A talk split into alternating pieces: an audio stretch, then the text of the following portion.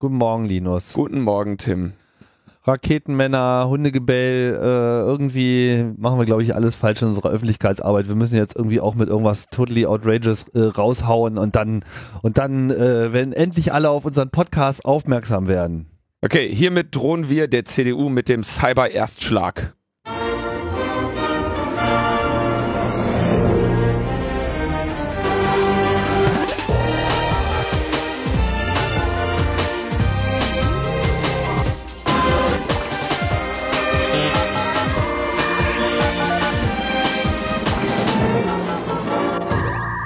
Logbuch Netzpolitik 230, irgendwas mit 23. 21. sozusagen. September.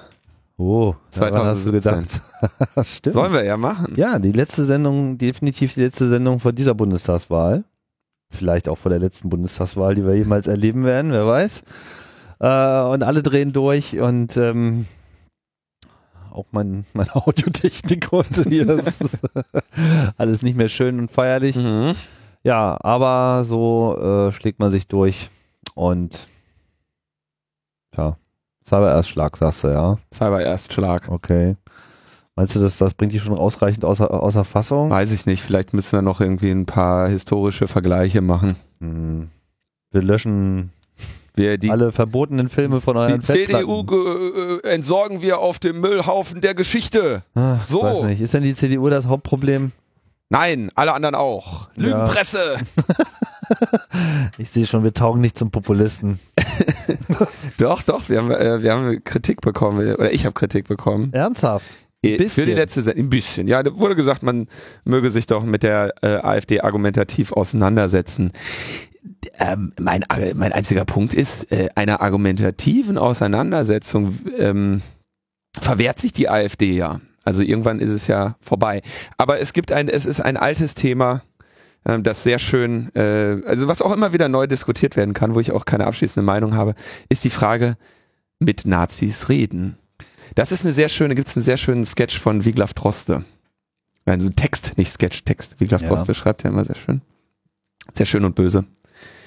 Ja, Den wir verlinken jetzt oder weiß ich nicht, vielleicht auswendig müssen, müssen wir wirst? gucken, wie alt der ist und ob wir den äh, gefahrlos ans Ende der Sendung anwenden Na, können. also, also ich denke, mit der AfD reden hilft wirklich nix. Ja, also das ist äh, Blödsinn. Aber mit den potenziellen Wählern der AfD reden, das äh, scheint mir sehr angemessen zu sein. ja, Ich kenne nur sehr wenige ja, davon. das ist halt äh, ein Problem meiner Blase.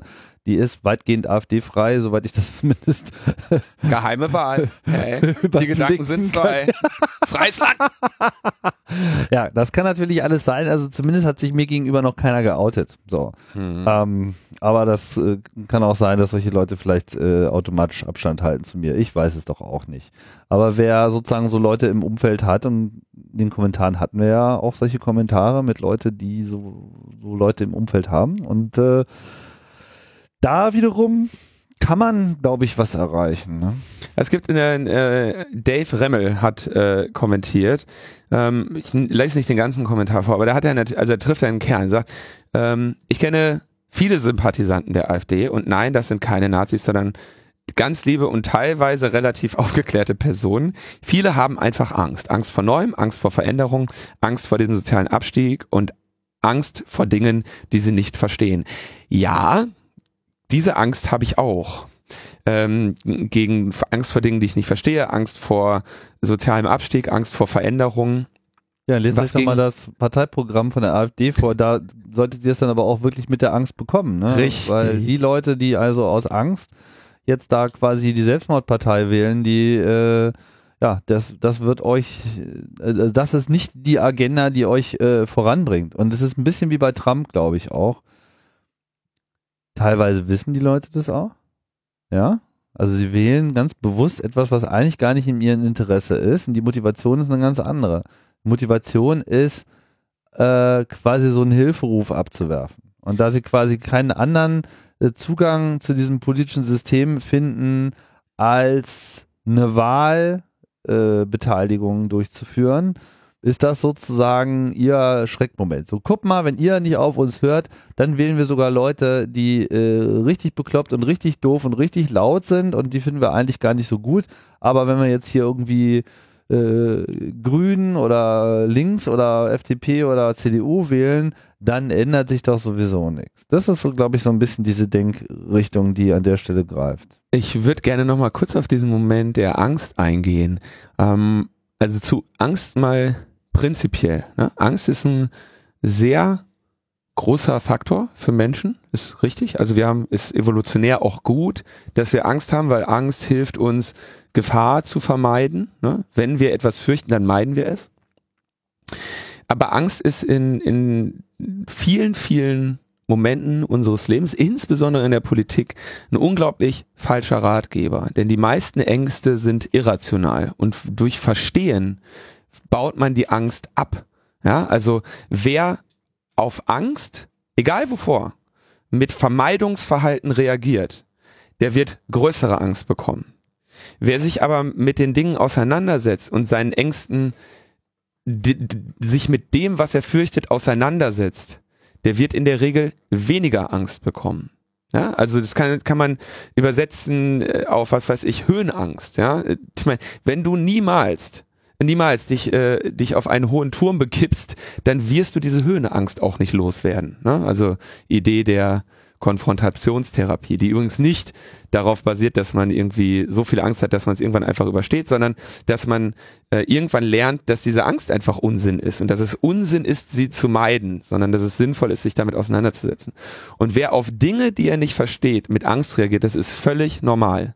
Und das Wichtige ist, das zu erkennen und diese Dinge dann zu verstehen. Also Verständnis ist das, was Angst abbaut. Und deswegen darf Angst nirgendwo, in keinem Zusammenhang unser primärer Ratgeber sein. Ziel muss immer sein, Angst abzubauen und dass dieser Weg führt darüber, Dinge zu verstehen. Genau, also nächstes Mal nicht Mallorca buchen, sondern vielleicht mal nach Ägypten fahren oder was weiß ich. Dinge, Dinge, also ich mache das tatsächlich, ich habe auch vor allem möglichen Angst.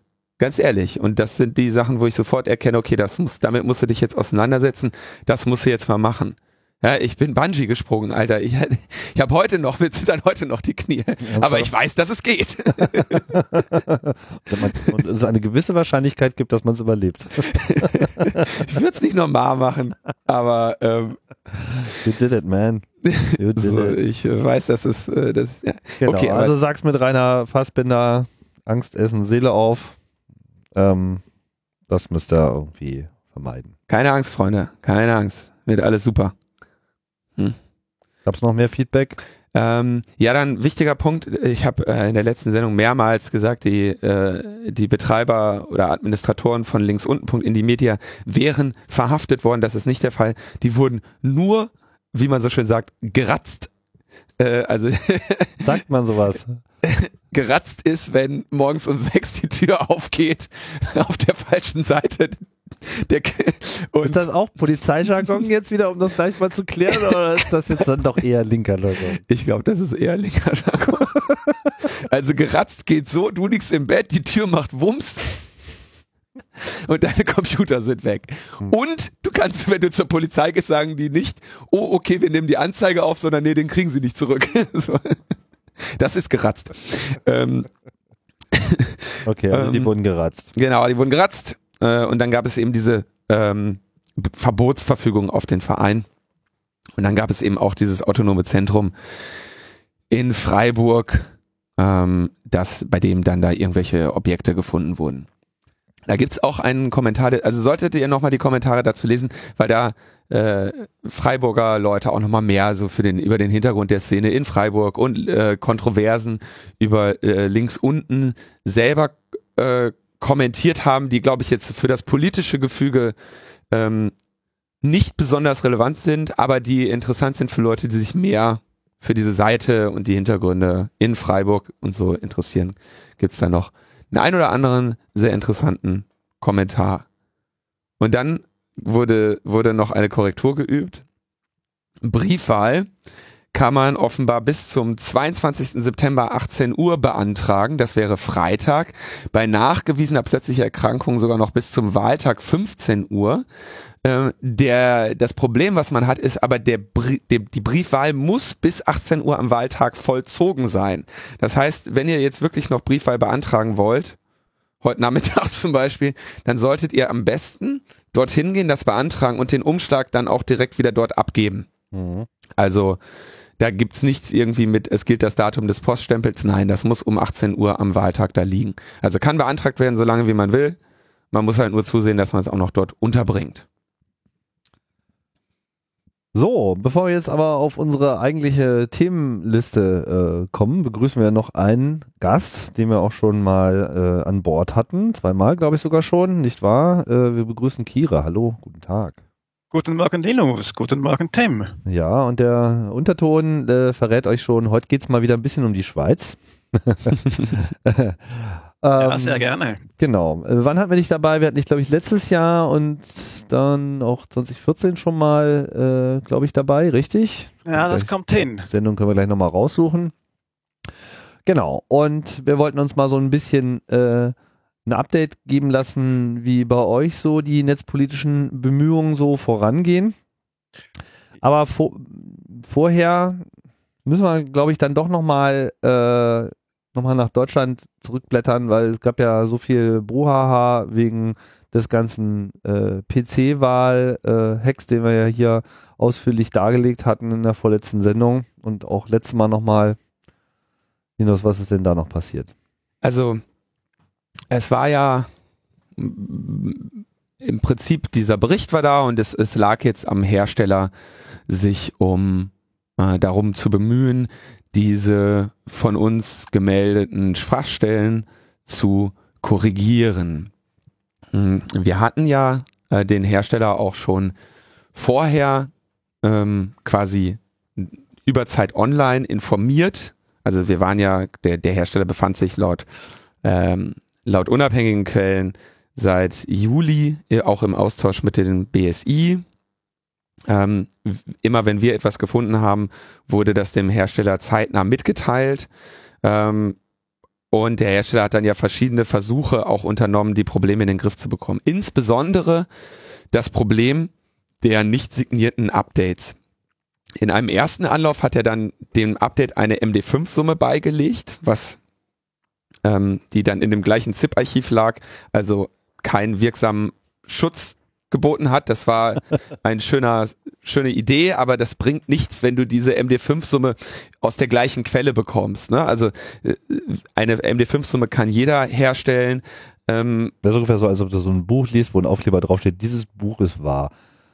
Also es bringt halt, genau, es bringt nichts. Ne? Du, hast kein, es bietet dir keine Überprüfbarkeit. Ja. Ähm, in einem zweiten Versuch hat er ja dann ähm, die Software selber signiert ähm, nicht jedoch die Updates, sodass du auch bei signierter Software immer noch unsignierte Updates einpflegen konntest. Auch da, das haben wir dann auch in unserem, das war der Versuch vom 5. September und weil wir unseren Bericht am 7. September veröffentlicht haben, haben wir das auch da drin berichtet, dass diese, Wirk diese Maßnahme nicht wirksam ist. Und haben gesagt, bitte implementiere doch ein Verfahren, wo du die Signatur der Updates prüfst, bevor du sie installierst. Ganz einfach wie das eigentlich alle machen. Also das ist eine Funktion, die es gibt immer mal wieder Fälle, wo Software das nicht tut, aber in der Regel, also sowas wie, was weiß ich, ein Windows-Update oder so, so ein App Store von Apple oder wenn du hier eine App auf deinem Telefon installierst, egal ob das jetzt ein Android ist oder so, dann wird geguckt, ob die, ob die Software signiert ist. Und zwar mh, hm, macht man da etwas, was sich ähm, Certificate Pinning nennt. Also die Software, der Updater weiß vorher, von welchen Instanzen er Updates akzeptiert, von wem die also signiert sein müssen. Es reicht also nicht, dass sie signiert sind, sondern äh, wenn du das nach Best Practice machst, weiß der Updater vorher, von wem die Sache, von wem das Update erwartet wird, prüft, ob es auch mit genau diesem Zertifikat signiert ist und führt es dann aus. Ähm, am 13. September kam also ein neues Update von, ähm, von PC Wahl und da wurde der Updater aktualisiert. Und es war jetzt die Rede davon, der Updater würde nun digitale Signaturen prüfen. Da haben wir uns natürlich sehr für interessiert. Thorsten Schröder hat sich das sofort angeschaut und ähm, twitterte noch am gleichen Abend, sehr ärgerlich, weil es elf Minuten nach Mitternacht war, sonst wäre es auch tatsächlich noch das gleiche Datum gewesen, sowas wie Hold my beer while und dann eine, eine Scharsumme, womit schon klar war, äh, okay, äh, das Ding ist wieder Mist. ähm, und jetzt wird's wirklich, also es ist inzwischen einfach nur noch absurd, was da passiert. In diesem Fall funktionierte der Installer folgendermaßen. Der Installer ähm, lädt etwas runter, legt dir eine Datei auf die Festplatte, die die Endung EX unterstrich hat. Und das ist eine, eigentlich nur ein Hello World Programm, das signiert ist. Dieses Hello World Programm ist signiert.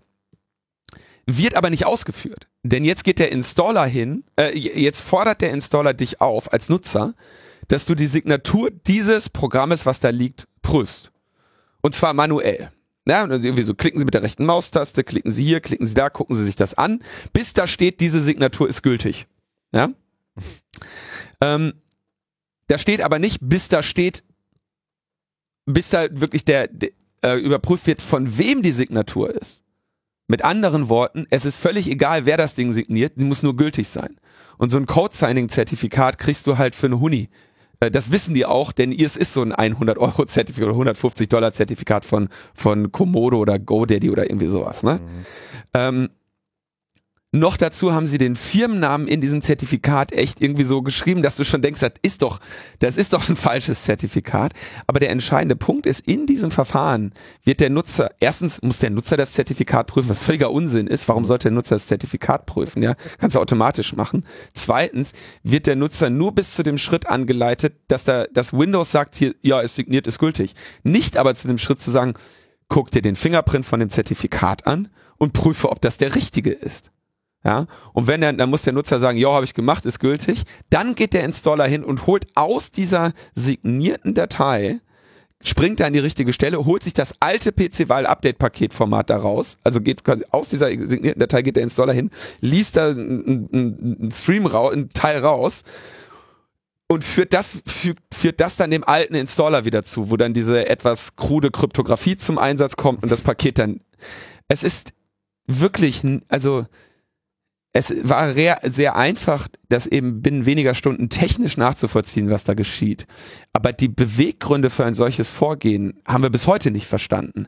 Weil es, es ist einfach unsinnig. Ja? Also was man machen würde, wäre, lade die Datei runter, guck, ob die mit dem Zertifikat signiert ist, das du möchtest, pack sie aus. Von mir aus mach sogar noch deine komische Gehirnschmalzkrypto drumherum, wenn du dich dann besser fühlst hilft nicht, schadet nicht, aber ähm, wenigstens hast du diese Signaturprüfung automatisiert da drin. Ja? Ähm, also man hat wirklich den Eindruck, dass sie eigentlich mit diesen ganzen Techniken überhaupt nicht vertraut sind. Nein, also es wird fundamental wirklich nicht verstanden, warum man signiert und fundamental nicht verstanden, wie man eine Signatur prüft, nämlich anhand des Fingerprints des Keys, mit dem sie signiert wurde. Ich würde sogar noch weitergehen. Also hier ist noch mehr, also hier ist sozusagen fundamental nicht verstanden worden, dass, dass dieser gesamte Prozess sozusagen ein einem Sicherheitsdenken folgen muss, was sozusagen von, vom Anfang bis zum Ende durchdacht ist oder anders formuliert, man muss halt zu jedem Zeitpunkt irgendwie immer irgendwas, äh, immer alles sicherstellen sozusagen und bei jedem Schritt immer wieder schauen, was, was kann jetzt hier äh, schiefgehen. Wenn ich jetzt diese Maßnahme mache, kann das irgendwie dazu führen, dass ich hier äh, einen reingewirkt bekomme. Und das ist schon nicht so einfach, aber wenn man halt sozusagen diesen ganzen Prozess nicht ver verstanden oder beziehungsweise nicht gewohnt ist, in Prozessen zu denken, sondern immer nur so in so einzelnen Schritten und einzelnen Maßnahmen, dann wundere ich mich auch ehrlich gesagt äh, da über nichts mehr. Vor allem, also es ist einfach nicht, es ist wirklich nicht nachvollziehbar, wie jemand 2017 die Bürde der Zertifikatsprüfung auf den Nutzer abwälzen kann und wenn er es schon tut, das auch noch falsch zu tun. Ja, also es ist wirklich, es ist nicht mehr nachzuvollziehen. Und wir waren auch ein bisschen, ähm, ja, wir waren wirklich fassungslos, weil wir nicht mehr, also weil ja, weil wir nicht wussten, wie, was wir jetzt machen sollen. Ja, und dann haben wir einen Tag drüber nachgedacht und dann haben wir gesagt, komm, ähm, wir machen das jetzt einfach einmal richtig und schenken denen das. und dann hat Thorsten sich hingesetzt und hat relativ einfach, ja, ähm, mit RSA-Signatur einen Beispielcode geschrieben, wenige Zeilen für Windows mit kannst du mit dem aktuellen Visual Studio kompilieren, einmal frei Haus und dann haben wir das veröffentlicht am, ich glaube am Dienstag, dem äh, den 12., äh, nee, den, den 19. erfolgte dann die Veröffentlichung, äh, wo wir gesagt haben, okay, der Hersteller hat es jetzt dreimal versucht, er kriegt es nicht hin, es sind nur noch fünf Tage bis zur Wahl. Wir spenden die Lösung des Problems in Open Source, weil das ist ja das Wichtige für Wahlsoftware, dass die Open Source ist, auf GitHub und äh, machen das quasi als Geschenk. Welcher Lizenz? Äh, Lesser GPL. Also quasi Open Source und er darf es sogar verwenden und verändern, ohne dass er es wieder äh, quelloffen machen muss. Also wirklich, wir waren da äußerst, äußerst verständnisvoll, ja. Und haben auch sogar ihm erlaubt, also haben es so gebaut, dass er seinen alten komischen Kryptokram da auch noch weitermachen soll. Das Einzige ist, dass wir ihm wollen, dass er RSA er signiert seine Update-Maske. Wir haben da auch gar keine großartigen äh, Zertifikate verwendet, sondern es wird einfach einmal RSA signiert. Du hast den Key, dein Update-Prüfer prüft das. Alles fertig, ready to ship, haben wir äh, der Firma geschenkt und äh, gesagt, komm, jetzt, jetzt aber, ne? Jetzt komm, letzten paar Meter, wir kriegen das noch hin vor der Bundestagswahl. Ein einmaliger Prozess, dass der CCC eine Code-Spende macht. Wir haben es dann äh, digitale Erste Hilfe genannt. Und nun, ähm, die Rea jetzt war natürlich die Frage, natürlich geht das auch, glaube ich, mit einer gewissen, ähm, da muss man über seinen Stolz hinwegspringen, um dann diese, diese Spende auch anzunehmen als Programmierer. Aber wenn man es eben dreimal nicht richtig hingekriegt hat, dann ist eben der Moment, in dem man sich von anderen helfen lassen sollte. Der wäre eigentlich schon sehr viel früher gewesen. Ähm, naja, der Hersteller hat sich entschieden, diese Spende offenbar nicht anzunehmen und stattdessen keine Updates mehr über die Hersteller-Webseite anzubieten. Oh, sondern? Ähm, da stand jetzt dann der, der Text sowas wie, ich hab, muss mal ganz kurz schauen, da stand jetzt, wenn du auf die Update-Seite gegangen bist und auch wenn du in PC-Wahl jetzt ein Update machen wolltest, ähm, kriegtest du die Meldung, das aktuelle Update ist für PC-Wahlanwender nur noch per Individualbezug oder über die zuständigen Service-Dienstleister erhältlich. Bitte nehmen Sie hierzu mit Ihrem Betreuer Kontakt auf. So. Super. Das heißt, das heißt, in der freien, jeder PC-Wahlanwender sitzt am 19. September da mit einer verwundbaren Version von PC-Wahl. 19. September ist der Dienstag. Am Sonntag ist Bundestagswahl und es gibt nun keine automatischen Updates mehr. Wer und alle, die da draußen sind, sind verwundbar. Und der Hersteller weigert sich, denen noch Updates zu geben. Es sei denn, sie melden sich bei dem. Warum tut der Hersteller das? Damit er nicht nochmal bloßgestellt wird. Damit wir nicht nochmal drauf gucken können. Ja. Das heißt, was, der, was da jetzt passiert ist, die Software wird aus dem kritischen Auge der Öffentlichkeit gezogen, damit wir nicht nochmal draufschauen und weitere ähm, weitere Fälle von Gehirnschmalz finden,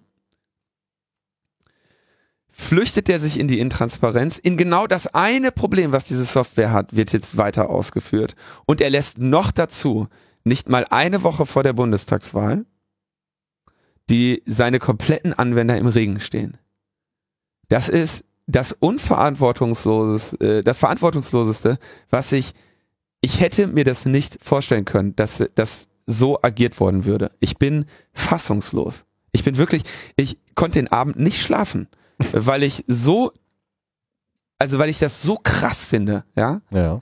Wir vertrauen dieser Firma und diesem Entwickler mit unserer Bundestagswahl.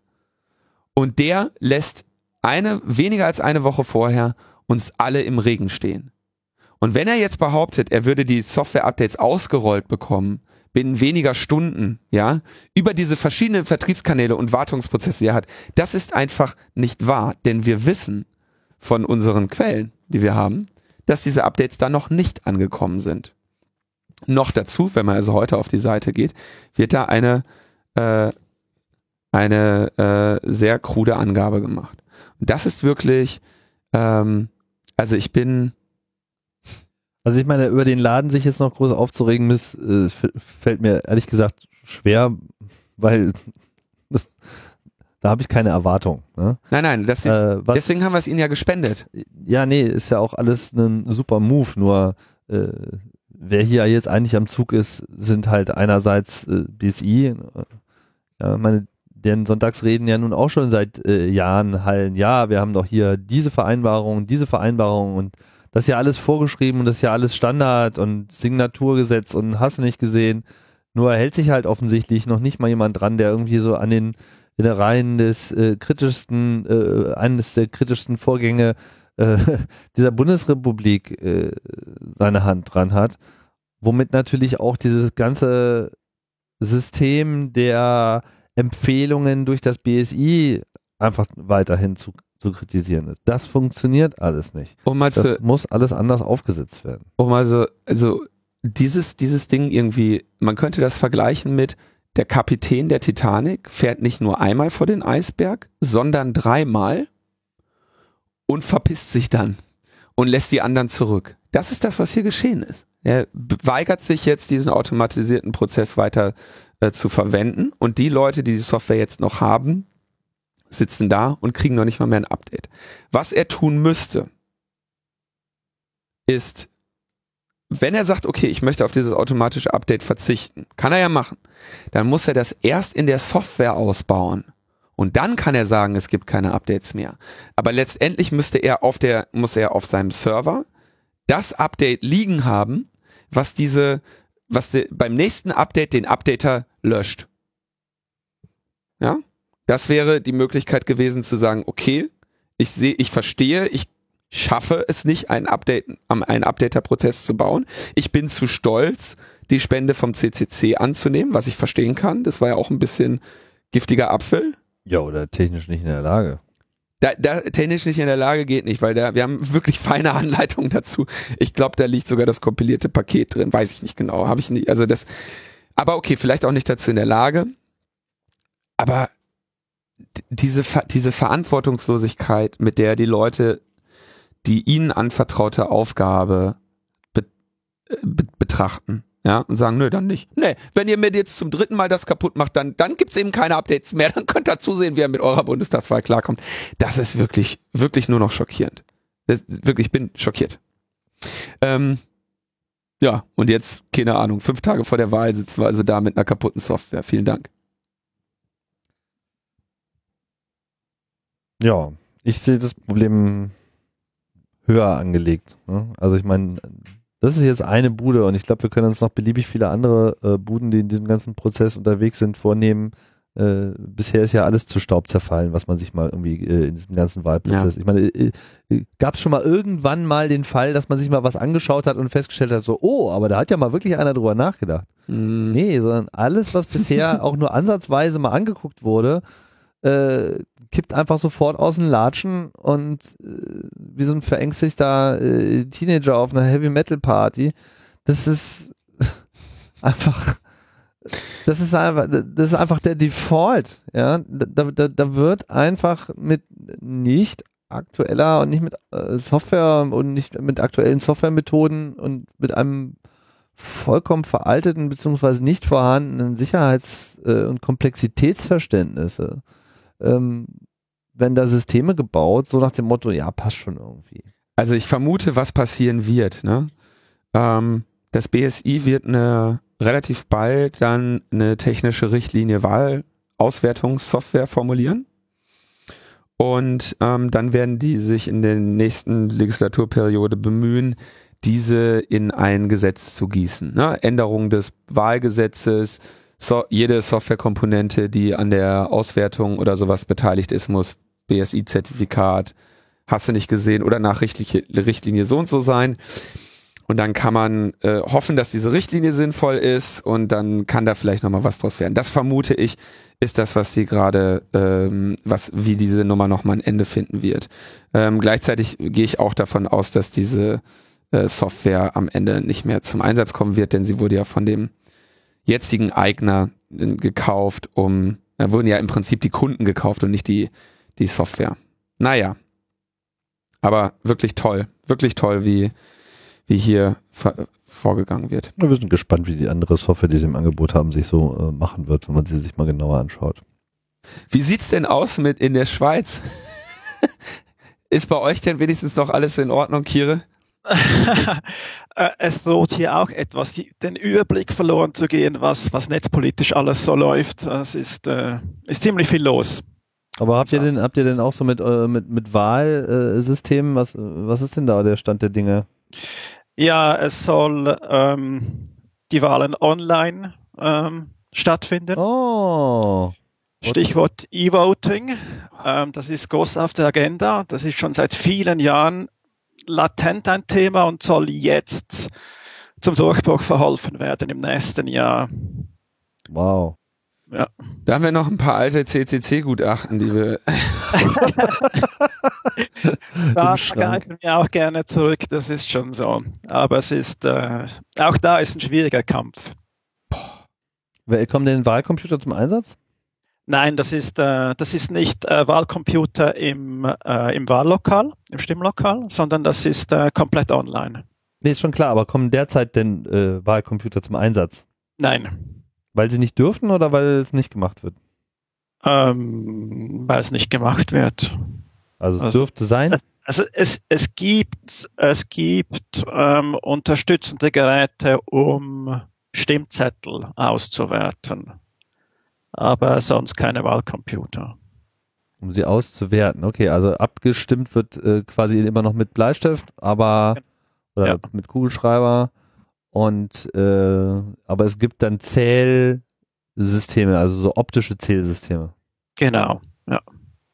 Aber das ist halt, das ist sehr individuell. Wir, wir haben das nicht zentralisiert, sondern das ist dann den Kantonen und den Gemeinden überlassen, wie sie das, wie sie das machen im Rahmen ihrer, ihrer lokalen Gesetze. Also das wäre auch nochmal interessant, äh, äh, da mal hinterher zu gehen, weil meine, in dieser ganzen Diskussion um die Wahlcomputer äh, kamen ja auch solche Sachen zum Einsatz. Ne? Also es war ja immer, die Argumentation geht ja immer so, oh, wählen ist ja mal voll anstrengend da muss man ja irgendwie zwei Stunden lang äh, Kreuze auf Zetteln auf verschiedene Stapel verteilen und äh, das ist ja, das ist ja einem modernen äh, Bürger nicht mehr zuzumuten. So. Äh, und deswegen brauchen wir ja da unbedingt Hilfssysteme. Und deswegen gab es ja da verschiedene Ansätze. Und der eine Ansatz ist ja der, naja, man stellt dann gleich mal einen Computer in die Kabine und wenn man auf die richtige Taste drückt, dann wird schon irgendwie das Richtige passieren und dann braucht man nur noch das Ergebnis ausdrücken und alle sind glücklich. Ja, dagegen sind wir ja äh, ganz bewusst vorgegangen, haben gesagt, Leute, wenn ihr da eine Taste drückt, dann wisst ihr halt nicht, was da in dem Computer gezählt wird und da könnt ihr uns auch tausendmal irgendwie mit Open Source kommen und so weiter. Am Ende weiß niemand, was in diesem System tatsächlich installiert ist, welcher Chip da äh, die Hoheit hat, etc. Damit ist das Ganze ja auch gefallen. In der ganzen Debatte kamen natürlich dann auch andere Vorschläge vor, wie zum Beispiel eben solche Zählsysteme. Ja, so nach dem Motto, dann machen wir es doch auf Papier. Dann haben wir da irgendwie einen Computer, der zählt dann sozusagen die Striche, wo aber dann das Argument sein muss, naja, wie überprüfst du das, dass irgendwie auch stimmt, was da gezählt wurde? So, ja, von Hand zählen. Ne? Aber wenn du sowieso von Hand zählen musst, wozu dann noch diesen Computer? Wenn du von Hand nicht mehr zählst, überlässt es wieder im Computer und dann bist du schon wieder bei, bei Position 1. Also wenn das sozusagen tatsächlich zum Einsatz kommt, dann würde ich mir ja jetzt schon mal äh, fragen, ob es da überhaupt mit äh, rechten Dingen zu sich geht. Und E-Voting, ich meine, also wer, also Online-Voting, wer das äh, ernsthaft fordert in diesen Zeiten, hat es ja wohl nicht alle. Also das kann man jetzt nicht anders, äh, meine, braucht man jetzt nur sich mal den aktuellen Sicherheitsmarkt anschauen, ja, wie viele der PCs heutzutage mit Malware äh, attackiert werden, etc., large scale äh, geowned werden. Wenn man dann so ein Target hat, ja, wo man quasi nur durch irgendeine so blöde äh, Infektionssoftware da ähm, Voting-Programme etc., Browser-Eingaben etc. Äh, fernsteuern kann, also das, das, das kann niemand ernsthaft wollen, sich so einen Scheiß anzutun, weil dann ist halt einfach die Integrität der Wahl überhaupt nicht mehr sicherzustellen. Von dem Backend mal ganz abgesehen. was sozusagen dann äh, zählt, weil dann ist alles digital, der ganze Flow müsste abgesichert werden und es ist halt einfach äh, schwer möglich. Ja, es, es, es wird davon ausgegangen, dass man ein System bauen kann, das es zulässt, dass man seine Stimme komplett nachvollziehen kann. Also dass, dass ich zum Schluss nochmals überprüfen kann, ob meine Stimme auch tatsächlich so ins Resultat eingeflossen ist, wie ich das, wie ich sie abgegeben habe. Ja, und, lä und lässt außer Acht, dass das, das vielleicht sogar technisch möglich ist, aber dass das niemand versteht. Und ja. dann dadurch die Transparenz der Wahlen genau. verloren geht. Beziehungsweise. Und verloren ja, geht. und dadurch wird natürlich auch eine Stimme verkaufbar, ne? Ja. Weil wenn ja. ich wenn ich einem Dritten gegenüber äh, überprüfen kann, hier guck mal, ich habe auch wirklich äh, deine bekloppte Partei gewählt, jetzt mal her mit den 10 Euro. Ähm, ne? Dann, sind, dann hat man da, ja, das sind dann auch die zusätzlichen Aspekte, die da alles noch einspielen. Das ist genauso. Also das ist, das ist eine Quadratur des Kreises, die, die, die funktioniert einfach nicht. Genau, also man, man kann gerne, wenn man, wenn man sozusagen auf einen der äh, Parameter einer freien, geheimen, gleichen äh, Wahl verzichten möchte, so dann kann man das mit Computern machen, aber man kann halt nicht Computer in dieses System einbringen und äh, all diese ganzen Eigenschaften aufrechterhalten. Und das ist so ein Problem, was offenbar noch öfter erläutert werden muss. Aber da haben wir ja eine ganz gute Basis. Also wenn solche Pläne jetzt tatsächlich existieren, dann würde ich sagen, macht das mal, da kann man wunderbar argumentieren. So, aber wir haben ja eigentlich ganz andere äh, Themen in der Schweiz, die gerade am Kochen sind. Ja, es ist schon so. Mit schönen Namen, nämlich Kabel- und Funkaufklärung. Kannst du uns zwar mal darüber aufklären? ja. Ähm, wir haben ja im letzten Jahr dass die Referendumsabstimmung ähm, gegen das Nachrichtendienstgesetz verloren. Das war ja im letzten Jahr ein großes Thema bei uns. Und in diesem Nachrichtendienstgesetz, das umfangreiche neue Befugnisse für den Geheimdienst schafft, ist unter anderem auch die, die Kabelaufklärung ein Teil davon. Und da geht es darum, dass man in Ergänzung zur bereits vorhandenen Funkaufklärung, wo es um Satellitenkommunikation geht, auch die Glasfaserkabel nach definierten Suchstichworten durchsuchen kann. Und das ist das Gesetz mit diesen neuen Befugnissen und der Kabelaufklärung ist jetzt per 1. September in Kraft getreten. Hm. Und gegen diese Bestimmungen, welche die Kabel- und die Funkaufklärung betreffen, haben wir jetzt auch auf den 1. September eine Beschwerde erhoben. Mhm. Was, auf welcher Ebene, was heißt Beschwerde? Also ist das jetzt so eine formale Beschwerde bei einer Behörde oder ist das jetzt gleich der Gerichtsweg? Es, es ist jetzt in der ersten, in der ersten Phase ist es ein Gesuch, das sich an den Nachrichtendienst, also an, an den Geheimdienst richtet. Also die Ausgangslage ist etwas anders bei uns als in Deutschland, weil wir kein Verfassungsgericht haben. Ja. Das heißt, man muss aus einer persönlichen Betroffenheit ähm, einen Antrag bei einer Behörde stellen. Also es ist, es geht um Verwaltungsrecht.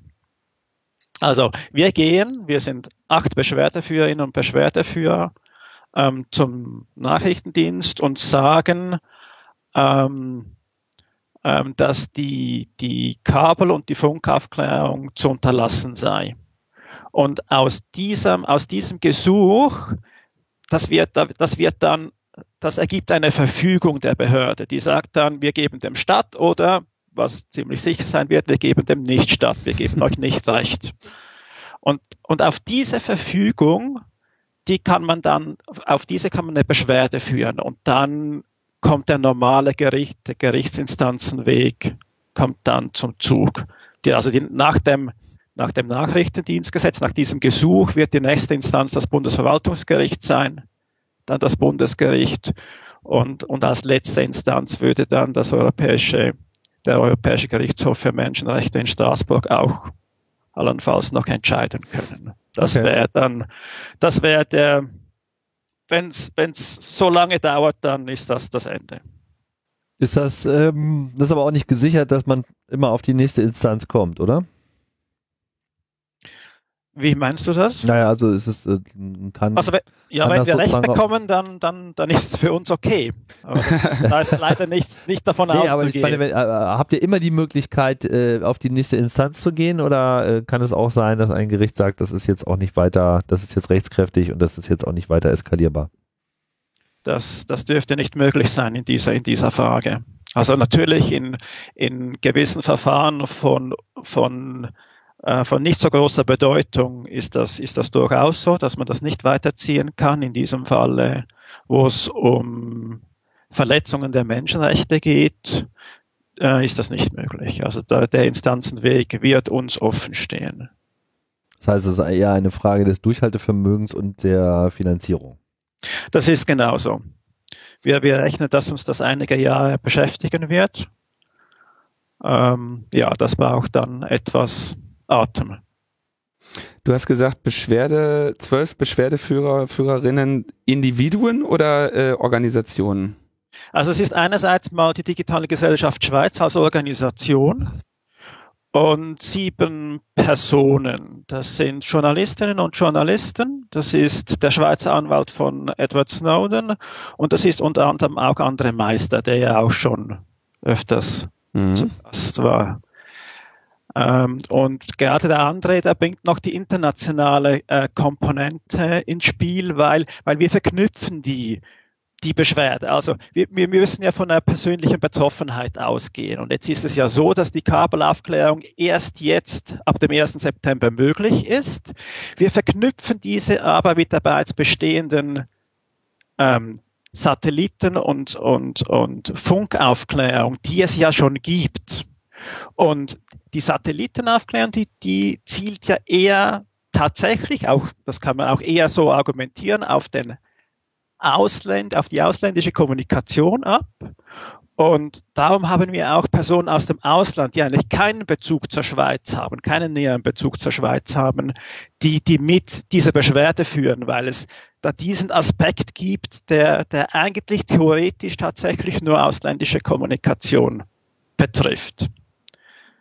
Und das ist ja bei der, bei der, bei der Kabelüberwachung dann anders. Da ist er tatsächlich dann, auch wenn sie auf dem Papier auf ausländischen Verkehr abzielt, ist das ja gar nicht möglich, weil der, ein, eine, ein Kommunikationsende muss ja immer in der Schweiz sein, wenn es ein Kabel ist, das, das über die Grenze geht. Und, und daher kommt dann auch die Betroffenheit von, von allen äh, Personen, die in der Schweiz leben. Also es sind da wie die, die zwei Aspekte, die wir verknüpfen. Mhm. Gut, gut. Oder was? beziehungsweise nicht so gut.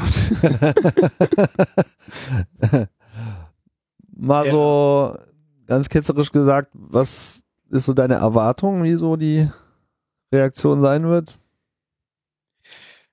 Ähm, das wird jetzt ein paar Monate gehen, bis wir, bis wir die Verfügung des Nachrichtendienstes bekommen, eine abschlägige Verfügung und dann werden wir den Instanzenzug, den Instanzenzug angehen. Die Reaktionen in den Medien und in den Kommentaren, die waren sehr gut. Wir haben ein sehr gutes Feedback gehabt von eigentlich von allen Seiten. Also es hat auch ziemlich viel ähm, ja, Kraft wiedergegeben, um, um das dann auch äh, über die nächste Zeit äh, weiter zu verfolgen. Ist das neu, dass die Medien da so reagieren? Ich hatte mal so bisher immer den Eindruck, dass das Thema schlägt so in der äh, Schweizer Öffentlichkeit nicht so richtig an. Ja, das, das ist schon. Es ist auch, auch der ganze Abstimmungskampf ums Nachrichtendienstgesetz. Es, es sind sehr viele Elemente darin und dann, dann schalten die Leute wie auch ab und sagen dann, ja, es geht doch um unsere Sicherheit und, und, und gehen hier gar nicht so dann etwas tiefer rein und, und, und, und versuchen die, die, die Auswirkungen auch zu verstehen. Und jetzt haben, konnten wir halt doch auch, und jetzt haben wir uns ja auch bewusst auf dieses Element der Kabelaufklärung beschränkt. Wir lassen ja alle anderen Elemente eigentlich aus dem Gesetz außen vor mhm. und, und, und gehen dieses, diese Überwachung an und, und argumentieren dann natürlich auch ganz spezifisch, wo, wo hier die Probleme liegen. Und das, das, das wird dann auch etwas einfacher. Ja, verstehe. Und daher ist es jetzt auch, auch besser aufgenommen worden. Aber jetzt dann mal schauen, wie die Reaktionen sein werden, wenn, wenn die Verfügung dann vom, vom Nachrichtendienst kommt und, und wie da die Argumentation sein, sein wird, auch gerade in der Öffentlichkeit, jetzt weniger juristisch, sondern vor allem in der Öffentlichkeit und wie, wie das dann aufgenommen wird. Und äh, könnt ihr da noch irgendwelche Unterstützung gebrauchen zu diesem Zeitpunkt? Ja, auf jeden Fall. Das, äh, das Verfahren kostet äh, mehr als 10.000 10 Franken, Euro. diese Beschwerde schon. Nein, das ganze Verfahren. Was sich abzeichnet aber, sozusagen. Ja. Genau, aber natürlich initial ist es auch schon ähm, ähm, ziemlich teuer, weil viele der Arbeit, die muss, die muss jetzt geleistet werden. Also wir haben ein Gesuch gemacht, das hat das umfasst 52 Seiten, das ist eigentlich, das enthält schon die ganze Argumentation. Und entsprechend sind da natürlich auch ähm, Anwaltskosten, die anfallen. Und ja, wir sind komplett spendenfinanziert und entsprechend auf Unterstützung angewiesen. Wer Informationen sucht, gerne auf der Homepage der Digitalen Gesellschaft Schweiz. Mhm. Packen wir mit in die Links. Linus, hast du noch irgendwelche Anmerkungen? Nö, ich freue mich, dass äh, da gekämpft wird. ja, also mal irgendjemand das ist natürlich ein Thema. Kabelaufklärung, so, es sind immer schwer äh, auch verm zu vermittelnde Themen. Und wenn man da umso, äh, wenn man es schafft, da überhaupt positives Feedback der Bevölkerung in Anführungszeichen zu kriegen, wenn man es schafft, sich da rein zu äh, hängen, das ist äh, eine harte, undankbare Arbeit. Und wie du gerade schon sagst, kostet viel Geld, wird wahrscheinlich über Jahre gehen. Ähm, das ist schon sehr wichtig, dass sowas geschieht und da kann man äh, gut mal äh, ein paar Euro mit reinwerfen oder Franken. Ja, es, ist auch zu hoffen, dass das natürlich auch internationale Auswirkungen hat oder Signalwirkung hat, insbesondere wenn es dann von, vom Europäischen ähm, Gerichtshof für Menschenrechte auch beurteilt werden muss, weil die Überwachungsmaßnahmen, die sind ja überall ungefähr dieselben. Ja, das Problem war ja hier auch. Und in, dem Moment, wo natürlich das EuGH da äh, entsprechend urteilen würde, also optimalerweise natürlich in favor of the citizens, äh, wäre das natürlich dann auch in Deutschland wieder auf dem Tisch. Dann äh, machen wir doch nochmal einen kurzen Ausflug auf über den Teich. Aber äh, nicht zu Rocketman und seinem Lieblingsfeind, sondern zu Cory Doctorow und seinem Lieblingsfeind. Und seinem Lieblingsfeind, dem Digital Rights äh, Management. Also, worum geht's? Ähm, ich bin mir gerade gar nicht so sicher. Wir, wir hatten, wir hatten das mal, ne? Ja. Genau. Also, es geht um die sogenannten Encrypted Media Extensions. Das ist eine Erweiterung der Webstandards durch das World Wide Web Konsortium, kurz W3C. Und Ziel der ganzen Geschichte ist, dass man quasi Digital Rights Methoden, DRM, äh, anwenden kann im Web. Hintergrund ist natürlich der, es gibt einen riesen Markt im Bereich Fernsehen, im Web, Filme, im Web, Videocontent, letztlich natürlich auch Audio, aber es geht natürlich hier vor allem erstmal um Video und einen entsprechend großen Markt. Naja, und wie das eben so ist, in dem Moment, wo halt äh, Videomaterial unverschlüsselt im Netz angeboten wird, lässt es sich natürlich dann auch verhältnismäßig leicht äh, kopieren und wieder, äh, äh, wieder neu verbreiten. Das findet auch statt. So, das äh, hatten wir in den letzten Jahren auch verschiedenste Auseinandersetzungen mit so Sites, die ja sich äh, Filme habhaft geworden sind und die dann irgendwie selber angeboten haben, hier so kino.to äh, ähnliche Auseinandersetzungen, wobei man eigentlich aber auch so den Eindruck hatte, die hatten am Ende auch gar kein Problem, äh, sozusagen ihre Quellen und ihre, ihre äh, Filmmaterialien dann auch äh, selber zu finden. Aber es gibt natürlich grundsätzlich diese Angst, dass in dem Moment, wo jetzt keine Ahnung, irgendeine so populäre Fernsehserie äh, dann halt angefangen wird, äh, mit Pay-per-View äh, angeboten zu werden, dass man dann eben relativ schnell sehen würde, dass die auf allen möglichen, allen möglichen Orten auch noch herauskommen. Kurzer Einwand, das ist relativ egal, ob man die verschlüsselt oder unverschlüsselt anbietet. Ne? Also, wenn, solange ich in der Lage bin, das bei mir wiederzugeben, bin ich ja auch in der Lage, das zu entschlüsseln. Ne? Also, das ist jetzt nicht, nicht das, das Kernproblem, ob es verschlüsselt ist oder nicht, aber man will es versuchen, den Nutzern so schwierig wie möglich zu machen. Genau. Genau, also mhm. und, und, vor allem sozusagen auch die Verschlüsselung, die Entschlüsselung so spät wie möglich erfolgen zu lassen. Und das ist aber auch etwas, was seit jeher schief geht. Ne? Man erinnert, es ist bei DVD schief gegangen, es ist bei Blu-ray schief gegangen und es, äh, es ist auch bei jedem bisher anderen Verfahren schief gegangen. Also schiefgegangen im, im Sinne von, es sind Methoden gefunden worden, um das wiederum zu umgehen. Ich darf da an das Kerkhoffsche Prinzip erinnern, das wir sehr oft im Rahmen von PC-Wahl hier nochmal berührt haben und erläutert haben. Was da zum Einsatz kommt, ist in der Regel symmetrische Kryptographie. Und wenn ich in der Lage bin, äh, zu entschlüsseln, bin ich auch in der Lage zu verschlüsseln. Aber unabhängig davon, ob symmetrisch oder asymmetrisch ist, man liefert ja dem Menschen das Bild, er soll den Film ja gucken können.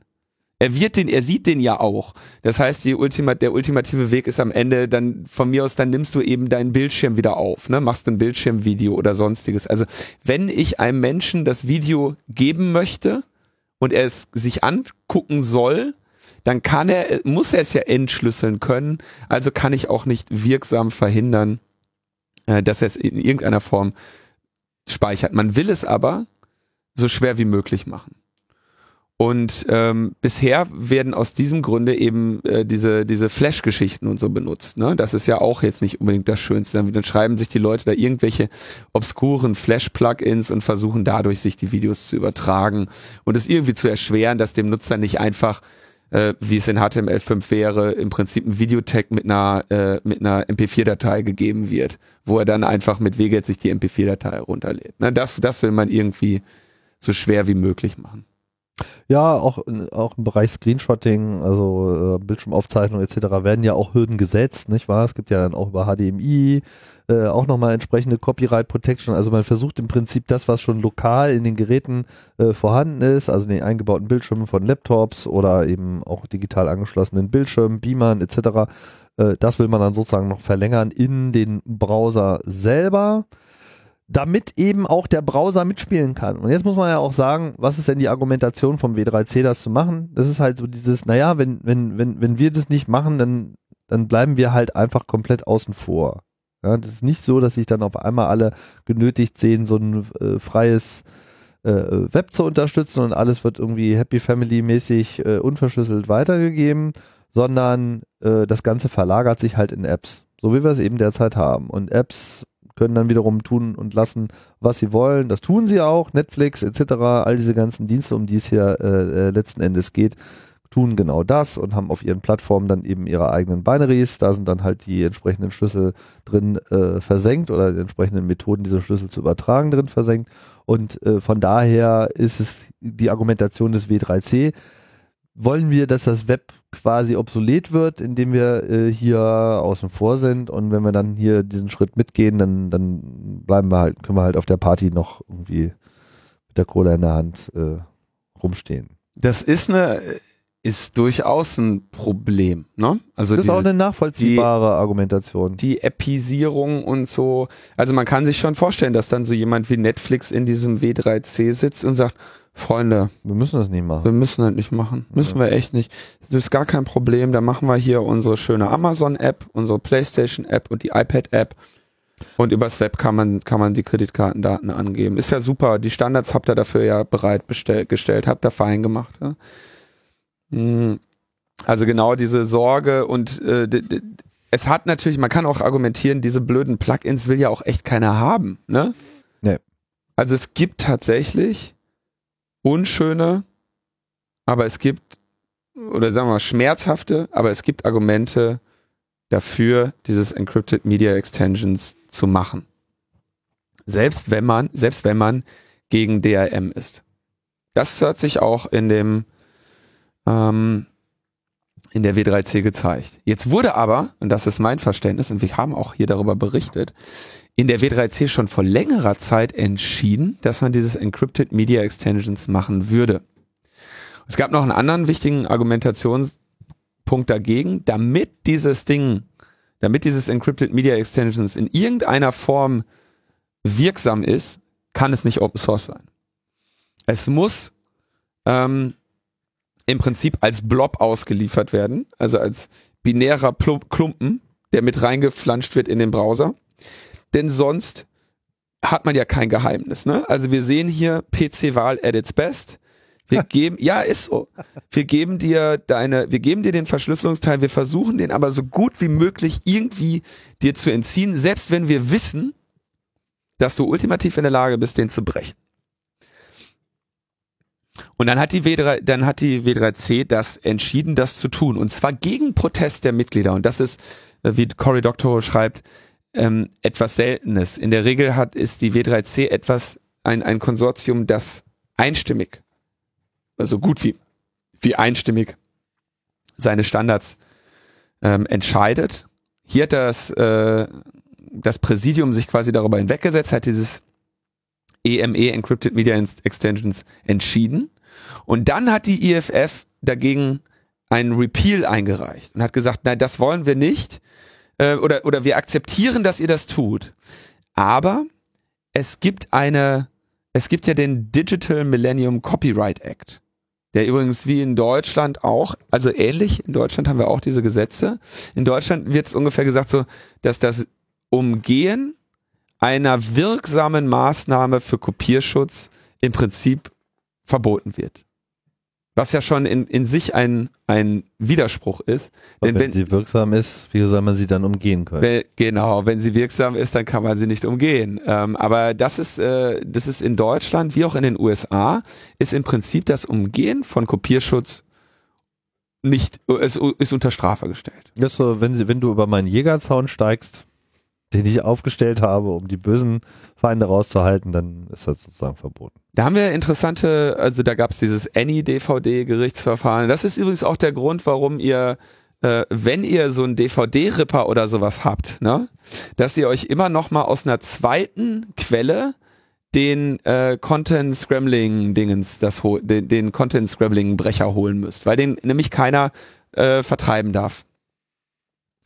Ähm, also der Digital Millennium Copyright Act ermöglicht, in dem Moment, wo IMI in der Form äh, verabschiedet sind, sind sie also ein wirksamer Schutz, dessen Umgehung prinzipiell nach dem DMCA unter Strafe steht.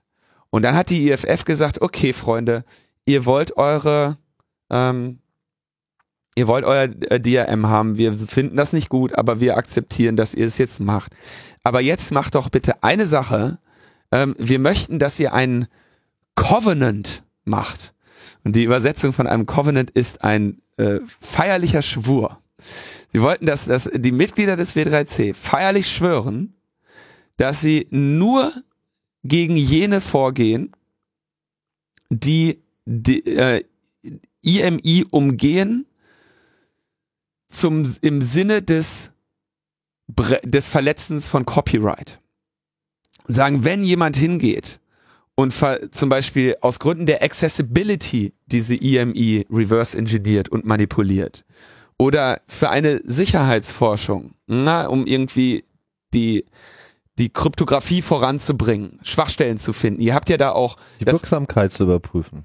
Die Wirksamkeit zu verbessern oder zu verschlechtern ähm, oder zum Beispiel auch, wenn du dann Binary Blob lieferst, ne, dann äh, ich meine, der kann ja Schwachstellen enthalten. Jetzt muss es ja einem Forscher ähm, ermöglicht sein, da drin Schwachstellen zu suchen. Dafür muss er das reverse engineeren. Dann wird er unter Umständen die Schwachstellen veröffentlichen oder euch mitteilen. Und äh, in den USA gibt es viele Fälle, wo Leute, die Sicherheitsforschung gemacht haben, am Ende äh, Probleme mit dem DMCA, äh, unter DMCA bekommen haben. Und deswegen sagte, äh, sagte die EFF jetzt so, wir schlagen vor, dass ihr, dass alle Mitglieder des, äh, des DRM, äh, des W3C einen feierlichen äh, Schwur leisten, äh, dass sie ähm, ihre rechtlichen Möglichkeiten in, jede, in jeglicher Direktion, die also die Umgehung von technischen äh, Copyright, äh, DRM-Maßnahmen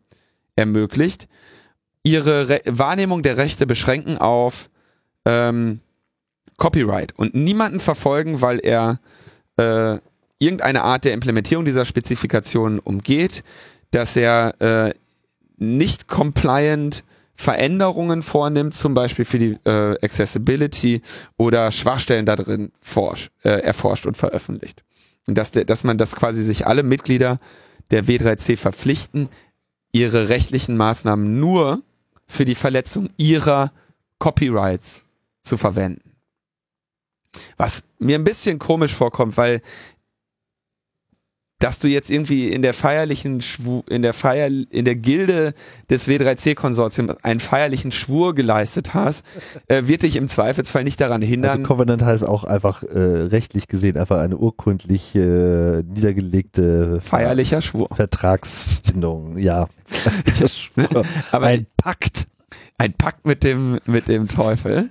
Ein Pakt mit dem Gott, mit dem Engel. Ein, ein Pakt mit Tim Berners-Lee. Jetzt geht's wieder mit dir durch. Ähm, also hindert, ich kann mir nicht vorstellen, dass das in irgendeiner Form rechtlich bindend ist. Aber es ist, glaube ich, eine, eine, eine, eine gute Absichtserklärung. Ich frage mich vor allem, an wen genau sich das jetzt hier äh, wendet, weil die Leute, die den Standard machen, sind ja nicht am Ende diejenigen, die hier die Rechteinhaber sind.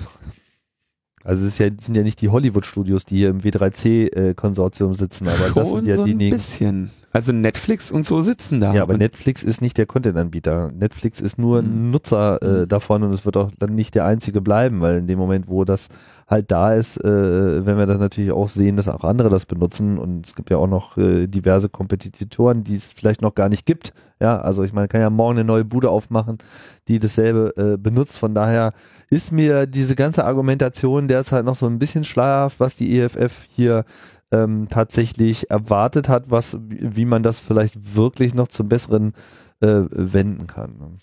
Äh, also mir kommt das auch ein bisschen komisch vor.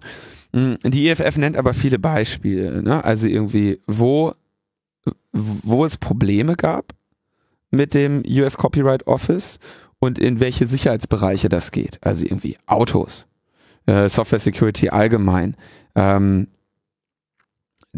äh, Wahlmaschinen haben sie hier genannt, ja, Medical Devices, ja, die sagen so, jetzt ist doch alles in unserer eigenen Interesse, dass der DMCA hier nicht zur Anwendung kommt und Sicherheitsforschung und Verbesserung für uns alle existieren. Nun wurde darüber abgestimmt und es gab die Entscheidung fiel mit 58 Prozent für diese IMI und ohne diesen, diese Covenant des IFF aus.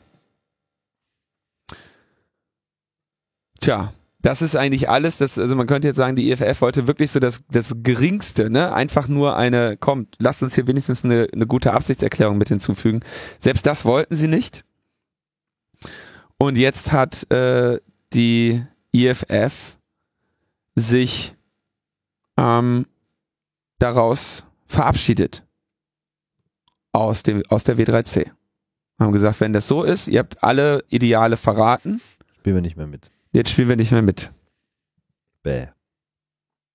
Tja. Äh, ja, Kira, weiß nicht, hast, hast, kannst du da irgendwie, verstehst du das irgendwie, wie da die Zusammenhänge sind? Wir stochern da so ein bisschen im Dunkeln. Ja, es ist schon so. Ich, ich, ich habe die Details auch nicht, nicht so mitgekriegt, ähm, aber es ist ja schon sehr wenig, was eigentlich die EFF hier noch, noch herauszuholen versucht hat. Also der, also sehr, sehr weit über den Schatten mussten die, die Befürworter dieser Standards ja nicht, nicht springen. Ja. Und wieso dass das nicht geklappt hat, das ist dann wirklich, also da, da sehe ich äh, dann den Entscheid der EFF auch nachvollziehbar, um, um zu sagen, gut, jetzt ist aber genug, Freunde. Na gut, ist natürlich die Frage, ob so eine rechtliche Konstruktion überhaupt gehalten hätte. Ne? Also wie gesagt, man kann ja jetzt hier nur mit existierenden Unternehmen äh, reden. Äh, also eigentlich kann das ja nur auf Basis von Lizenzierung von Technologie funktionieren. Und das ist mir jetzt gar nicht so richtig klar, woher eigentlich jetzt diese Algorithmen kommen. Weil wenn es da jetzt einen Standard äh, gibt, dann muss ja da sozusagen eine Krypto umgesetzt werden. Und wenn man darauf jetzt irgendeine Limitierung äh, äh legen kann, dann, dann muss ja das sozusagen von denen, die da Patente spenden etc. Äh, kommen, dass man mit denen eine Vereinbarung macht, dass die dem nicht nachgehen. Wie man das aber dann wiederum mit Copyright-Verfolgung kombinieren kann, wo ja die Copyrights nun nicht unbedingt bei Anbietern von Kryptotechnologien liegen, das, das ist mir alles noch ein bisschen schleierhaft. Ja, das ist sicher so. Also das, das, das hätte höchstens das Argument sein können, dass es eben gar keine rechtliche Bindung ist, darum, darum wollen wir diesen Kompromiss nicht. Aber auf der anderen Seite kann man auch sagen, weil es ja gar nicht so so stark festzumachen ist, kann man auch sagen, gut, wir akzeptieren das. Hm. Wir machen das so. Wir schwören. ja, also es ist äh, mal wieder so ein klassischer Beitrag bei Lochbuch Netzpolitik, wo wir dann mal ganz auf die Hörer äh, setzen mit vielleicht äh, besserem Verständnis entweder des konkreten Falls oder der rechtlichen äh, Situation an der Stelle. Wir geben zu, da ein wenig zu ähm, also ich verstehe nur diesen rechtlichen Teil nicht. Ne? Also warum, äh, erstens glaube ich nicht, dass dieser Covenant irgendeine sinnvolle rechtliche Bindung gefunden hätte. Und ähm, zweitens verstehe ich nicht, warum man ihn dann unbedingt ablehnen muss. Und was hier, worüber die IFF sich aber insbesondere beschwert, ist, ähm, dass sie quasi überhaupt in so einer Abstimmungslage mit 58 Prozent, das irgendwie das erste Mal, dass sowas passiert ist in der W3C. Es ist auch das erste Mal, dass überhaupt in der W3C jemand einen ähm, Repeal vorschlagen musste. Und sie, äh, sie, sie verstehen die klare Ablehnung ihres Covenants als eine gegenteilige Absichtserklärung. Also zu sagen, nein, wir werden auch auf die draufkloppen, die sich, äh, die sich unsere Sachen noch anschauen. Und damit eine, eine doppelte Verletzung der W3C-Prinzipien. Ne? Offene Standards, accessible to anybody und dann noch irgendwie die Entscheidungsfindung. Ähm, und da glaube ich, regen die sich auch zu, regen die sich zu Recht drüber auf. Und man muss eben auch überlegen, wie, wer da eben Mitglied ist. Ne? Irgendwie Netflix, Google, Apple, solche Unternehmen haben da natürlich wieder mal eine Möglichkeit genutzt, ihre Macht in, in diesen Ökosystemen zu zementieren. Ja. Tja, ärgerlich. Lass mal voranschreiten. Jo. Wir haben noch mal ein bisschen was äh, aus der Schweiz. Und zwar das PÜPF. Das PÜPF. Was ist daraus eigentlich geworden? Ja, da haben wir auch, auch schon darüber gesprochen vor, vor längerer Zeit. Letztes Jahr. Und das ist ja jetzt bei uns mittlerweile auch durch. Das kommt jetzt oder das tritt jetzt ziemlich sicher am 1. Januar 2018 in Kraft. Und dieses Überwachungsgesetz beinhaltet ja ebenfalls Staatstrojaner, IMSI-Catcher, Antennensuchläufe, das sind äh, Funkzellenabfragen.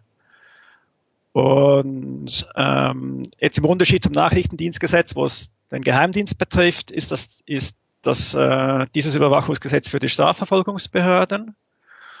Und so wie es aussieht, also das Gesetz ist durch, jetzt geht es noch um die, die Details.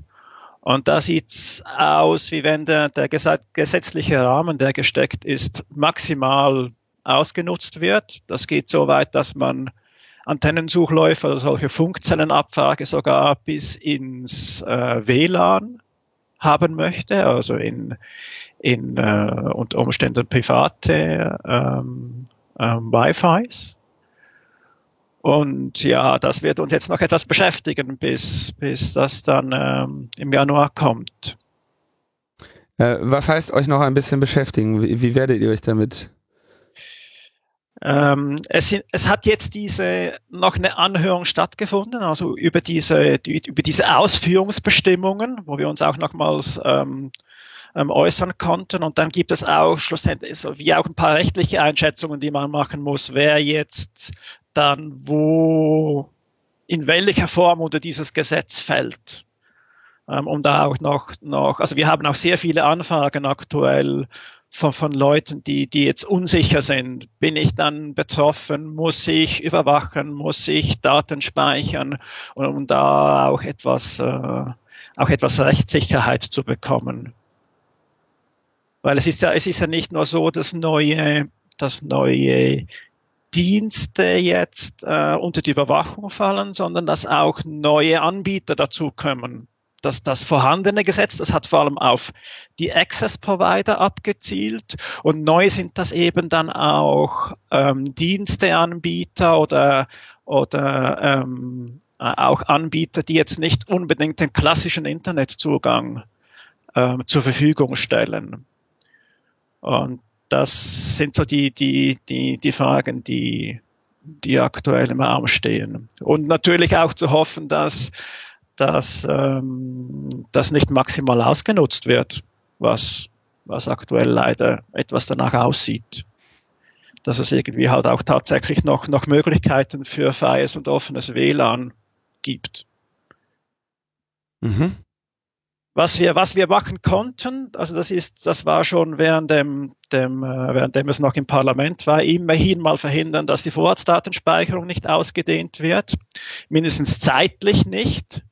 Ähm, da war, das war ja geplant von, von sechs auf zwölf Monaten zu gehen. Das, das bleibt jetzt weiterhin bei sechs. Aber das ist natürlich auch nicht das, was wir wollen. Und in dem Abend haben wir ja auch noch ein Verfahren hängig.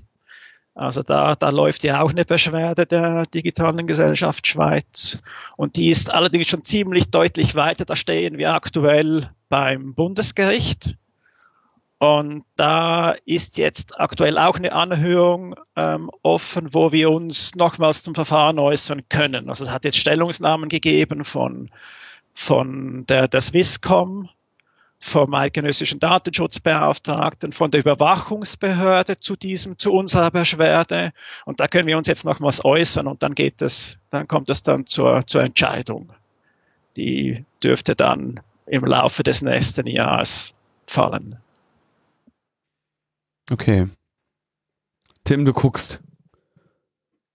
Ja, ich meine, ich äh, frage mich, ob da jetzt sozusagen, äh, ob noch irgendwas zu machen ist oder ob das jetzt alles erstmal auf einen zurollen muss. Vieles, vieles rollt jetzt einfach, ja, das ist schon so. Was wir, was wir dann noch haben, das wäre so den, der nächste größere Block ähm, aus dem netzpolitischen Geschehen in der Schweiz, das sind Netzsperren. Hm. Oh no. Die, die drücken uns ziemlich stark und auch, auch sehr konkret mittlerweile. Wir haben drei Gesetzesvorlagen, die Netzsperren beinhalten. Und eines davon, das ist, das wird gerade jetzt in diesen Tagen in, im Parlament behandelt. Das geht jetzt von der einen Kammer in die andere hin und, hin und her. Das ist das Geldspielgesetz, welches ähm, ausländische Online-Glücksspiele ähm, verbieten soll und dann auch äh, dass das technisch durchgesetzt werden soll. Durch was? Also durch, also äh, wird gesagt, auf welche Art und Weise das technisch durchgesetzt werden soll oder wird das quasi den Providern überlassen? Ähm, das, das, es wird umrissen. Das sieht nach DNS-Sperren aus, ist aber nicht dann im Gesetz nicht so konkret, dass das, dass das fixiert ist. Also das wird man dann auch anpassen können, je nachdem, wenn man merkt, dass das gar nicht funktioniert, weil zum Beispiel das Ganze eh mit äh, äh, mit, mit TLS abgesichert ist oder DNSSEC ins Spiel kommt etc., DNSSEC mindestens untergräbt, damit man da, da, da wird man dann allenfalls nochmals darauf zurückkommen. Also es ist, also die, es ist, die Sperre ist ja nur ein Teil, was sie machen möchten. Sie möchten auch eine Umleitung hin, hinkriegen und das funktioniert halt nicht. Nee. Also es soll, es soll eine, eine Hinweisseite kommen, die dem Benutzer sagt, äh, lieber, lieber Online-Glücksspieler, du, du wechselst jetzt ins böse Ausland und geh doch auf diese inländischen lizenzierten Casino-Seiten und genau diese, diese, diese Umleitung, die, die ist technisch nicht machbar. Wir haben versucht, das irgendwie im Parlament begreiflich zu machen aber das hat nicht, das hat mit allen ähm, Varianten nicht funktioniert. Warum ist das nicht machbar? Sobald du TLS hast, kannst du die Umleitung nicht mehr machen über DNS. Ja, die haben doch ihre eigene CA.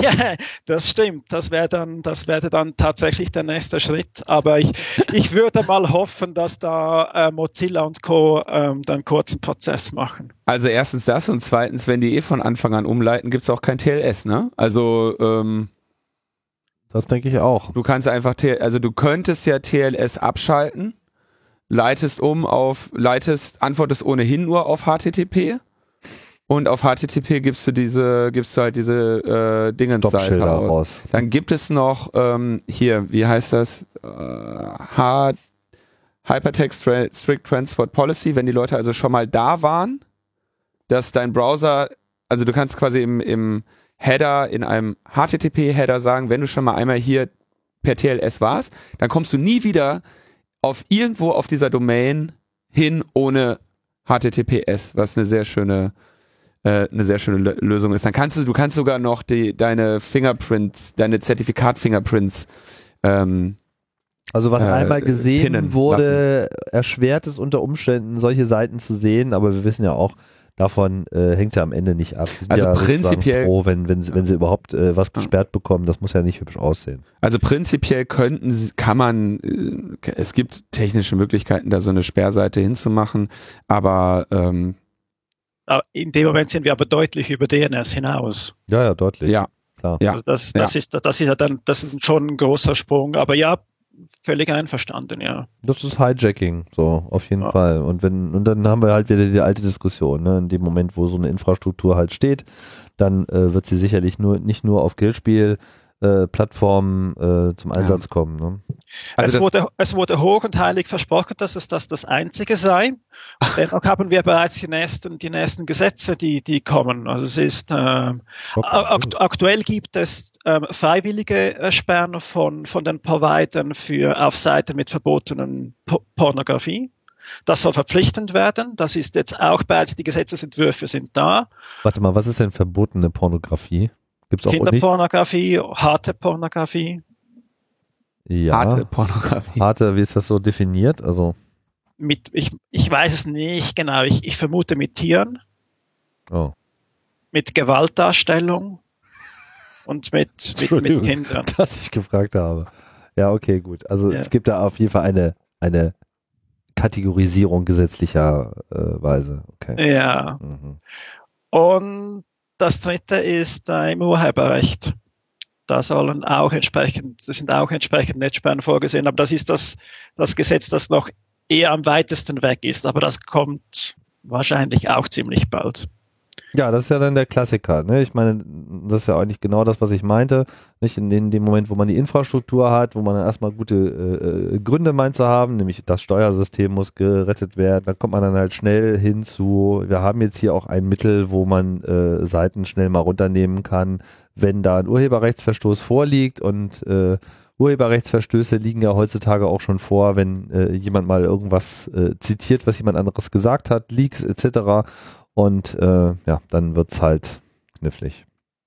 Ja, darum ist es auch sehr wichtig, dass ähm, jetzt eigentlich das erste Gesetz, äh, was Netzsperren auf Gesetzesstufe einführt, dass das ähm, nicht kommt. Und im, im Parlament ist es mehr oder weniger durch. Das sind jetzt noch die letzten Beratungen, die, wie gesagt, in diesen Tagen stattfinden. Wenn es wenn es jetzt noch schnell geht, dann wird es tatsächlich nächste Woche verabschiedet, wenn der Kompromiss zustande kommt zwischen den Räten. Das würde bedeuten, dass wir ab Anfangs nächster Monat die Frist läuft für die Unterschriftensammlung für das Referendum. Wenn es nicht ganz so schnell geht, dann wird es Dezember werden. Aber das sieht jetzt so aus, wie wenn wir sehr bald wieder auf der Straße stehen würden und Unterschriften sammeln würden gegen ein Gesetz. Hm. Ich hab's nicht leicht. Ah ja, so kommen wir an die frische Luft. Immer das Positive sehen. Genau. Tja, damit wären wir dann frische Luft brauchen ja auch unsere Zuhörenden. Und die gibt's natürlich auch, nämlich bei unseren, Tim sucht schon hektisch die Melodie. Ich versuche ja noch so ein bisschen so zu tun und da jetzt der Knopf ist und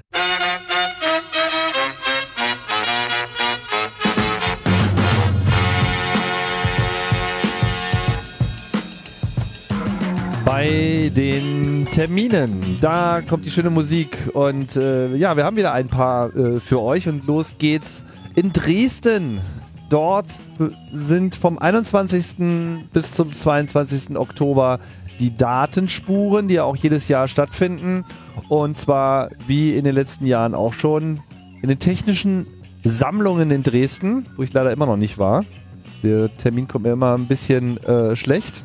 Ich war da schon. Du warst da schon, genau. Ich nicht. Egal. Keynote äh, wird gehalten von Thomas Lohninger, den Hörern dieses Podcasts natürlich bekannt äh, zum Thema Netzneutralität. Es wird eine theatrische Lesung aus den Protokollen des NSA-Untersuchungsausschusses geben unter dem Titel Nicht öffentlich. Es gibt einen Junghacker-Track. Ähm, da wird äh, gelötet. Hier steht noch Mein Test Station. Hast du eine Ahnung, was das ist? Nee, aber ich bin ja auch kein Junghacker. Ja, ich auch nicht. Und eine Hacker Lounge. Hacker Lounge. Am Samstag. Genau. Ab 18 Uhr im Turmcafé. Das Turmcafé ist schön. Ist oben. Ja? Hm? War letztes, ja. letztes Mal auch die Hacker Lounge. Kann man, ist schön, kann man hingehen. Ja, ich äh, will sehen. Also gegen Abend hätte ich vielleicht sogar fast noch eine Chance, äh, dort aufzulaufen. Gibt's alles unter datenspuren.de. Am, im, vom 23. bis 29. Oktober 2017 findet in Wien wieder die Privacy Week statt. Im Volkskundemuseum Wien. Die, das Wochenticket kostet 42 Euro, das Tagesticket 23 Euro. Mit anderen Worten, man ist natürlich mit dem Wochenticket sehr viel besser bedient und kann dann da die gesamte Privacy Week äh, besuchen. Engel werden auch noch gebraucht, also 23. bis 29. Oktober Wien mit einem bunten Programm. Ja, und wer es bis nach äh, Wien nicht äh, schafft, der kann ja auf der hier bereits schon mal äh, erwähnten Subscribe 9 auftauchen. Da geht es rund um Podcasting und wir haben jetzt auch die äh, Tickets online, tickets.subscribe.de. Äh, noch sind welche zu haben, aber es ist schon ganz gute äh, Nachfrage. Wer also Lust hat, da dabei zu sein, kann ich nur sehr empfehlen. Datum und Ort? Ist dann der 27. bis 29. Oktober in München im Bayerischen Rundfunk in den Konferenzräumen. 27. bis 30.12. habt ihr alle keine Zeit. Da ist nämlich der 34C3, der 34. Chaos Communication Congress in Leipzig. Da hat sich jetzt der CFP eröffnet. Wir suchen Einreichungen in den Themenbereichen Art and Culture, Ethics, Society and Politics, Hardware and Making, Security, Science und neu Resilience. Ähm, alles unter eventsccc.de äh, zu schauen. Betrachtet und beachtet bitte auch den Leitfaden zur Einreichung, um eine hochqualitative Einreichung äh, anzufertigen, die es dann auch in das finale Programm schafft. Da weiß man dann auch, was, was es bedeutet, in Resilienz einzu Resilienz. einzureichen. Das ist, Entschuldigung, wir haben ja hier nur intelligentes Publikum, die wissen ja wohl, was Resilienz heißt. Ja, aber die Moderatoren sind ja bekloppt, also erklär mal. Welche Moderatoren sind bekloppt? Na, ich. Ach so, Resilienz, nicht, ja. Widerstandsfähigkeit. Widerstandsfähigkeit. Ja gut, ich ähm, weiß schon, was Resilienz heißt, aber warum, was, was erwartet man sich sozusagen? Äh Zukunft. Nicht patchen, sondern mal wirklich Probleme an der Wurzel lösen. Okay. So lese ich die Track-Beschreibung. Alright. Na gut. Dann klickt mal los. Jetzt schaue ich gerade mal, jetzt habe ich äh, ja, Belastbarkeit, Widerstandsfähigkeit, Stabilität etwas stabil zu bauen. Okay. Das bringt uns ans Ende. Kira. Kira, wen willst du denn am Sonntag? der Einzige, der hier wählen darf, bin ich, Freunde. ja, wir danken dir für, dein, für das Update aus dem, aus dem schweizerischen Nachbarland. Sehr gerne und vielen Dank. Und äh, haben wir noch irgendwas zu sagen? Geht, geht wählen? Ja, geht wählen, haben wir letztes Mal schon gesagt. Ach so, ne, dann, dann jetzt nicht mehr. ja, wählt, äh, wählt einfach. Äh, Was? Ja, wählt vor allem nicht, nicht. Also nicht wählen finde ich irgendwie ungeil. Das fände ich jetzt so ein bisschen frustrierend, wenn es auf einmal auch nochmal so eine riesige Nichtwählerquote äh, ist. Ne? Mhm. Der, äh, es gab äh, viel Debatte in der letzten Woche in Deutschland, also in den, in den Kolumnen darüber, ob denn nun, ob man jetzt eine eine Randgruppenpartei wählen sollte oder nicht. Also Randgruppenpartei im Sinne von schafft die 5%-Hürde mit an Sicherheit grenzender Wahrscheinlichkeit nicht. Ähm, wurde mathematisch in der Regel überzeugend dargestellt, dass eine Stimme für eine Partei, die nicht die 5%-Hürde schafft, effektiv eine Stimme für die AfD, eine Stimme ist, die der AfD zugute kommt. Ähm, und da gibt's natürlich dann immer wieder die Debatte, ja, äh, heißt das, ich soll jetzt hier entgegen meiner Überzeugungen wählen. Das ne? ist eine schöne, äh, ein immer wieder auftretender Konflikt, dass gesagt wird, ja gut, ihr redet mir hier aus, die Partei zu wählen, von der ich wirklich möchte, dass sie regiert, ja, oder die, die ich für richtig halte. Die das repräsentiert, was, was mir wichtig ist. Genau, die, sagen wir es mal so. Genau, das ist sehr schön. Und dass dann gesagt wird, das ist ja ein perverses System, wenn es das von mir verlangt und deswegen ist das alles falsch und ähm, das würde ich jetzt mal vorsichtig sagen, ja, das ist eine berechtigte Kritik. Die kann man vier Jahre lang vorbringen und verfolgen. Aber äh, manchmal ist man eben auch auf dem Boden der Tatsachen und muss sich überlegen, welche Konsequenz hat mein Handeln. Und ich sehe das immer, also ich, man muss sich zumindest fragen, ist, äh, ist es das wert, das richtige Leben im Falschen zu führen, wenn es dann zu den falschen Konsequenzen führt und ich das vorher weiß? Ist eine, ist eine Grundsatzfrage, die man sich, die man sich stellen muss. Ähm, die in, de, in der Öffentlichkeit sehr gut oder sehr ausführlich in den letzten Wochen debattiert wurde. Kann man sich ja mal auf Spiegel Online äh, die, die Beispiele durchlesen. In der Taz gab es da Beispiele. Beispiele oder Rechenbeispiele? Rechenbeispiele. Also ich glaube, in der Taz wurde äh, groß gesagt, hier, äh, wer insbesondere entzündet sich das natürlich an der Partei, ne? Ja. Der, der Partei, die Partei. Und ähm, in der, in der Taz wurde groß argumentiert, okay, eine Stimme für die Partei kommt, der, kommt effektiv nur der AfD zugute, niemandem sonst. Ähm, insofern wählt nicht die Partei, wählt nur nicht die AfD und wählt am besten jemanden, der über die 5%-Hürde kommt.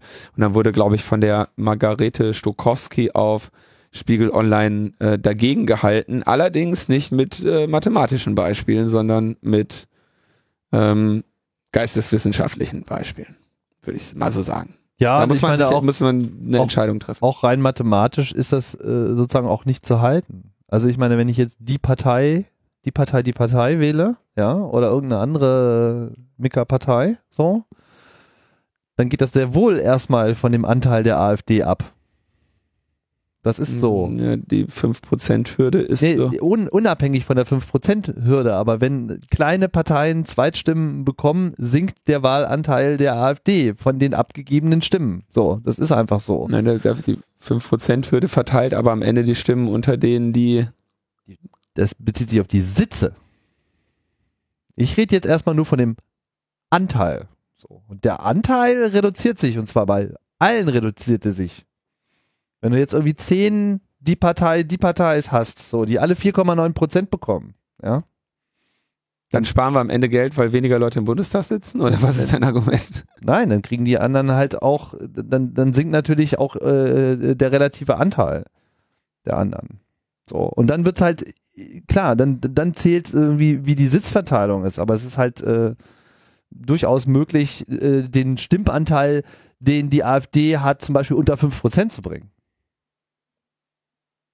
weil die Stimmen, die sie bekommen, halt einfach nicht mehr so einen hohen Gesamtanteil ah, haben. Ja? ja, aber das also ist kannst, ja unwahrscheinlich, dass das passiert. Ja, unwahrscheinlich. Äh, ja, aber mit Wahrscheinlichkeiten zu, äh, den, den argumentieren Anteil, halte ich für schwierig. Den Anteil der AfD unter 5% kriegen wir folgendermaßen hin.